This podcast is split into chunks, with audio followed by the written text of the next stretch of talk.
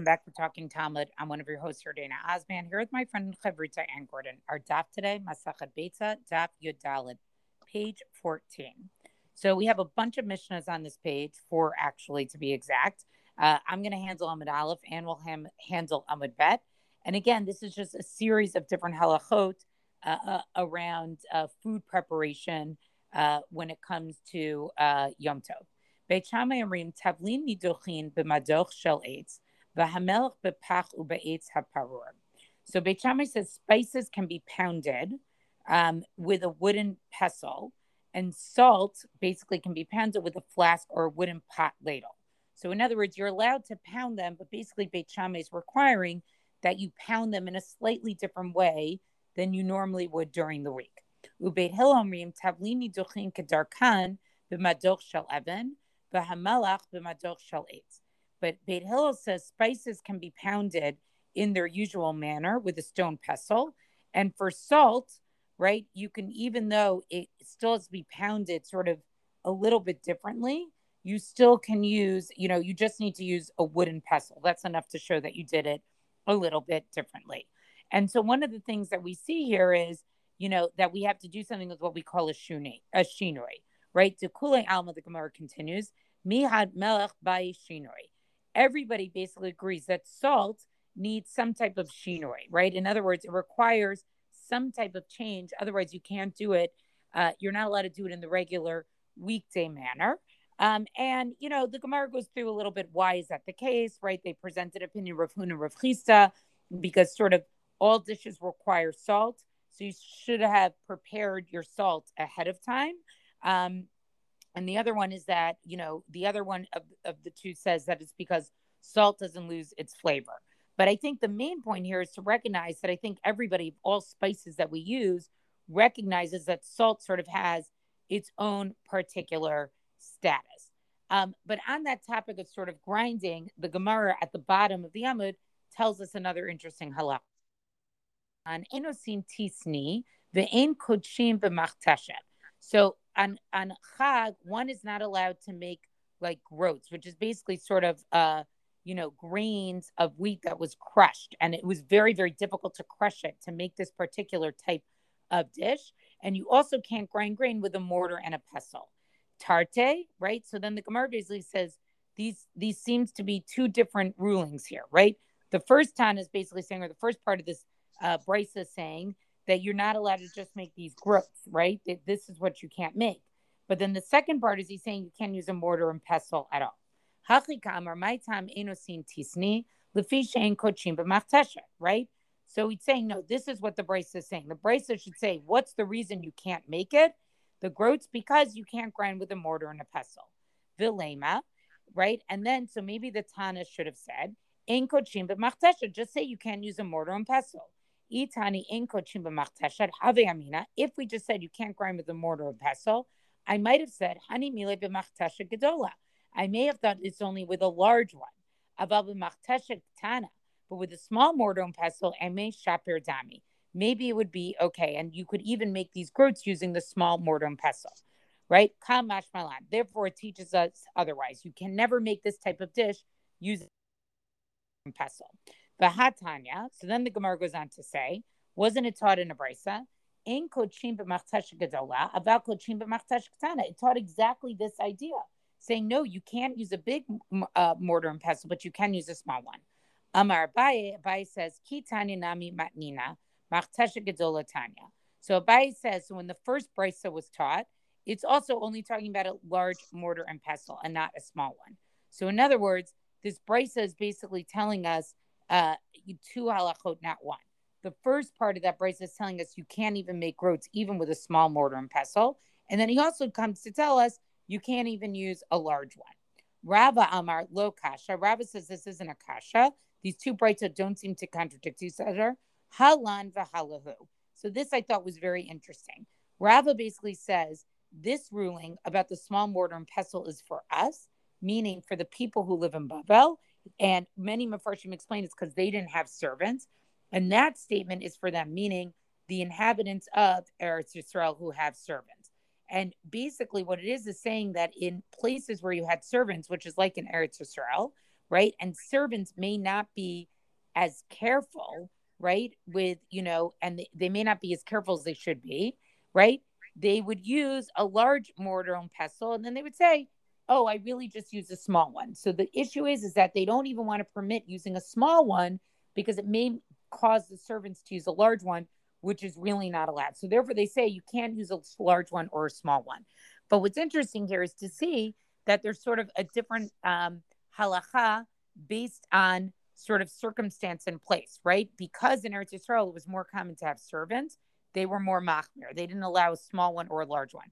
In Bavel, where that wasn't the case, they did allow that. And I thought it was very, I don't know that we've seen yet so explicitly a difference in how Yom Tov was practiced based on location and because of other different circumstances.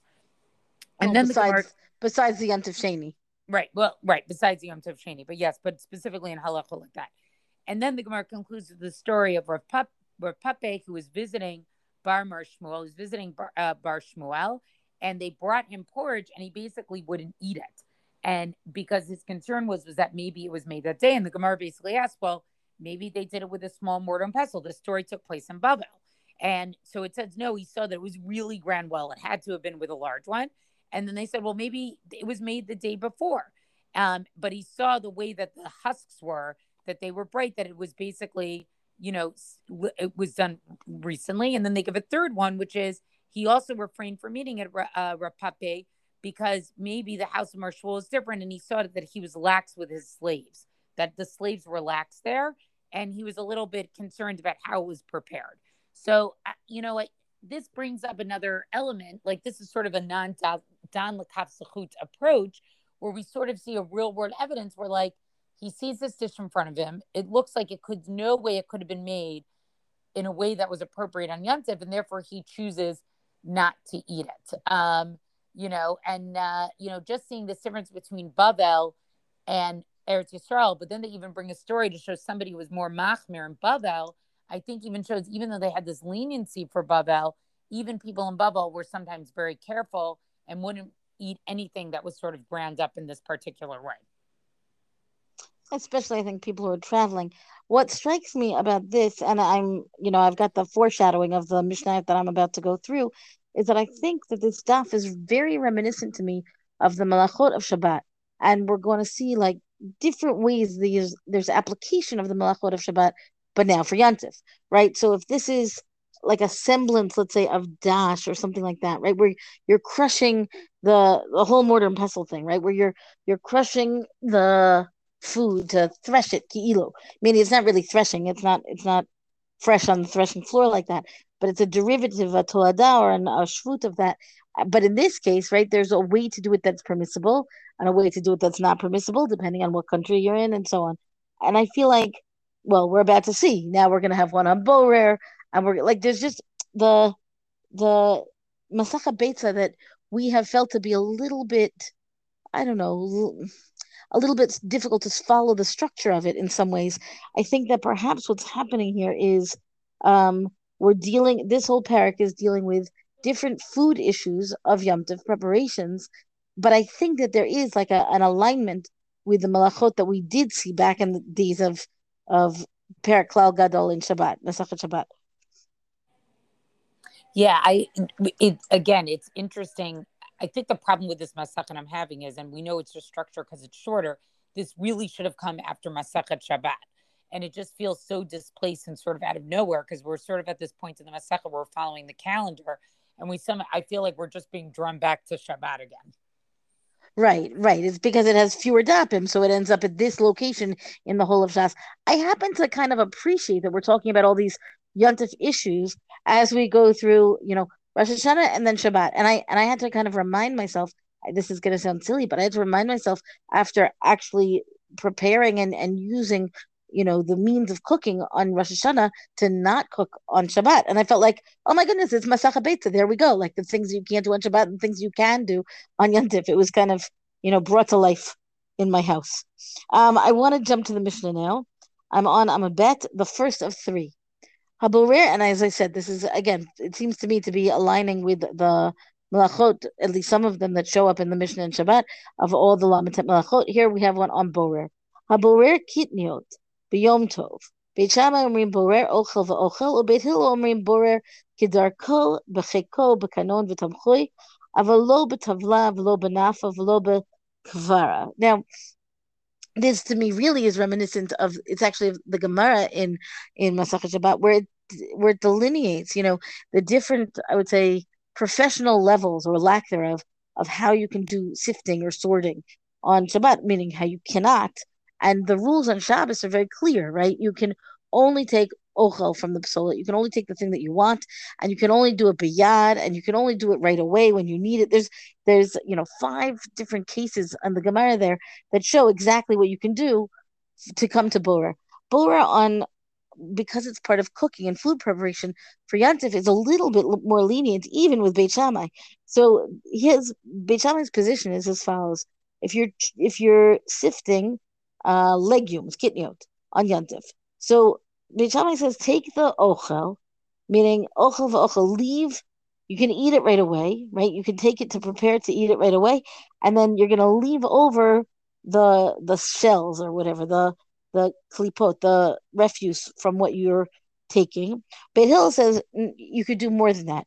As long as you do, you could do your regular borer, as long as you're not using a super professional tool to do so. You can borer whatever you usually do. If you take ochel from the psolet, if you take the thing that you want from the thing that you're leaving over, or vice versa. This is um, these again, these are these are using it's using tools to do your selection, but it's not using a professional sifter or in this case whatever you might use to sift your legumes. But and that's the tavla and the nafan kvara. These are tools that are really designated, you know, for for the professional use of it. Rabbi Gamliel Omer af mediach v'shuleh. Rabbi Gamliel says you can even wash those legumes in water, and then you know, and we've seen this. I'm sure you've all seen this in your own homes. If you soak, I don't know, barley or I guess barley's not a legume, lentils, let's say, or beans, and some you know schmutzy stuff will float to the top. And according to Rabbi Gamliel, you can take that, you can skim that stuff off the top right? Even though that is very clearly not the ochel from the psolet, it is the psolet from the ochel. I mean, you're taking, you're actively removing the thing that you don't want and leaving the thing that you do want.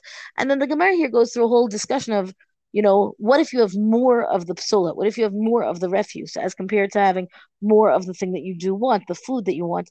And, you know, at what point do you say, well, you still have to take the thing, the ochel, and leave the the thing you don't want? And part of the issue is you know what's going to be easier for the cooking of it easier for the preparation and of course there's several different opinions here um i think that you know again to keep in mind part of the reason that this is not a case for Masachet Shabbat is because you're not doing this kind of f- food preparation on Shabbos because you're not cooking. This is preparing. I keep thinking of it as lentils because that's what the most common legume I have in my house. But beans, any of this, um, you're not preparing them for cooking on Shabbat ever. You might use them in a salad if they're already cooked, let's say.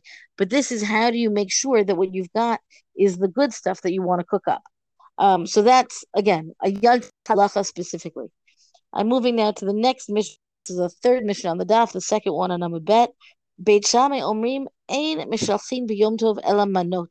Ubeit Hillel omrim mishalchin behema chaya va'of ben chayin ben shchutin. So now we're back to talking about gifts and the gift giving that can happen on Yantif, which again seems to be a bigger issue on Shabbat. Um, so Beit Shammai says you can only send portions of prepared food, meaning things that could be eaten right away or as part of that next festival meal, let's say. And Beit Hillel says no, you could even send animals that either you know either you might want to shech them or they have already been shechted. And I think the idea here is that Beit Hillel is being more expansive for the sake of fresh shchita, let's call it that, for your yontif meal. Um, and then the Mishnah goes on to say, shmanim, that you could send wines and oils and salads and legumes, avalot vu'ah, but you can't send grain. Uh, Rabbi Shimon matir b'tfu'ah. And Rabbi Shimon says, yeah, even you could send grain, you know, which I suppose would bring us back to Yardena, the bit that you've just discussed in terms of what can you do with that grain? You know, can you can you use it in a mortar and pestle? Can you make a porridge out of it or not?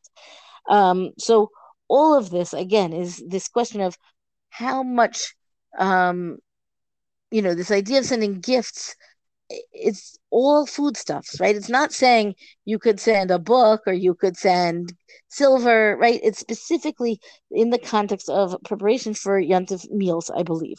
And then this is great.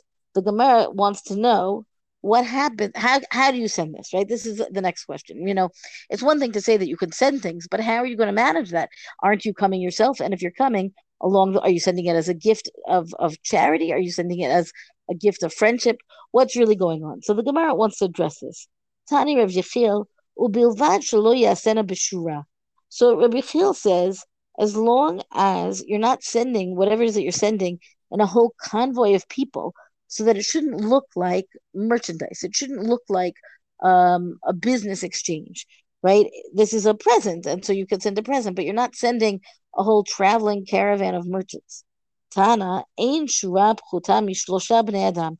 So as long as you have, well, the idea is that a shura, this convoy, would have no less than three people. Meaning you've got to have three people or more to have a convoy. So as long as you're sending two or one, then you're set. You don't have to worry about this marit ayin situation. You don't have to worry that anybody would think that what you're doing here is um, commerce or something like that.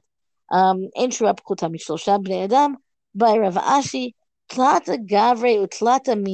by. So this is the great question that I really like. Right, you've got three people traveling, and you're sending three different kinds of foodstuffs to your your recipient, right? And so now each one of them could take one.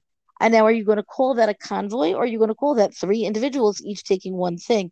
And I imagine that the Gemara, the Chazal, could have come up with an answer to say, you know, definitively, the moment you've got three people, you've got a convoy, too bad. It doesn't matter how many things are carrying. Or alternatively, you could say the moment they're carrying things separately, you never worry about a convoy. Meaning there's there's a potential to answer the question here in a definitive kind of way. And instead, the Gemara says here, teku. Teku meaning we're going to leave this unresolved. We don't have a definite answer. Uh, we know that teku stands for, or is, a, you know, uh, to stand for Tishbi Yavo uh, sorry, Tishbi yitarates Hushiyotu Bayot, that Tishbi, meaning Eliyahu Navi, who is also known as Tishbi, will come and resolve all Hushiyot, all questions and problems. But of course, what's happening here, I think, is also it's the opposite of practical, right? Meaning it's such a clever question but because I think it wasn't a practical question, they're able to leave it as a takeaway. There really wasn't much concern that there was going to be a convoy of three people traveling with each of them taking one item to give as a gift to the other to the recipient of the gift. I, I, that's my that's my inference here. I'm not saying that the Gemara says this explicitly. I just feel like if it was a very practical question, everybody had to know, they wouldn't have been able to leave it as a takeaway. Um, I think what we're seeing is, is that there seems to be these mishnayos that are activities where there's a possibility of using one of them for malacha. And I think part of what the Mishnah is struggling with is like, at what point do you say, like, you just have the item in front of you, right? Like, and you're just going to sort of use it, right? Like, that we can't keep worrying about like two or three steps ahead. Right. I think this is exactly right. I think that's a very good um, way of framing what we're looking at here. So I've got one more Mishnah on this stuff and we're shifting. We're moving away from the food and we're moving away from the gifts. Now we're talking about clothing. Uh, we're still talking about sending. There's still gifts, but we're it's talking about gifts. clothing. It's under the gift category. It's in the gift. Yes, it is because it says straight up, mishalchin kelim. You can send kelim utensils, but it's not utensils the way we think of utensils, uh, kitchen stuff, because then it says ben tfurin, ben shenan tfurin, whether they are sewn stitched, not stitched. So that's how we know that we're talking about something that is, you know, either a garment or perhaps, perhaps you could say tablecloth, but you know, really we're talking about something that you would assume is going to be something you could wear. And that's again why you think it's something you could wear, because the Mishnah is talking about kilayim that it's woven together, right? That this is kilayim, it's what we call in shatnez in modern parlance, or really in the Chumash also as shatnez, right? The idea that you've got wool and linen that are woven together, even if what you're sending is kilayim, v'hein hamoed. as long as it is for the purpose of the holiday, you could send it along, meaning you're within your rights as a gift sender to send even something made of kilayim to your recipient. Sandal velo min al sheino tafor. So this is very interesting to me because it brings back, as I keep saying, it brings back Masechet Shabbat and that very complicated story about the sandal that was a spiked sandal which has nails to it. And we talked about it in the context of like you know what if it were like cleats and it's something that's not supposed to be worn on shabbat right? And because perhaps it might be injurious. There were a whole we had a lot of discussion about this back in the day. Um, so the the Mishnah here says not a sandal sandal hamisumar, not one of those, and also not a san, uh, a shoe that is not sewn meaning an unfinished shoe that you couldn't really wear. Like um i'm sure there's a word for this. You know it's like the the inside of the shoe before you've put on the whole rest of the shoe where you don't really have it yet as a proper shoe. I feel like this is the kind of word i might have known in reading you know i don't know eh, literature from uh 200 years ago or something like that. Rabbi Yehuda Omer, af lo min alavan, shetzarich uman. And Rabbi Yehuda says you can't send a white shoe. What does it mean a white shoe?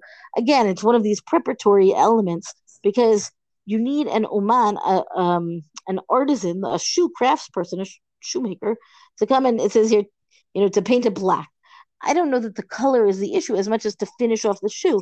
It's not something that people don't make shoes who don't have the training to make shoes. It's not that. It's too. It's too specific a, a craft.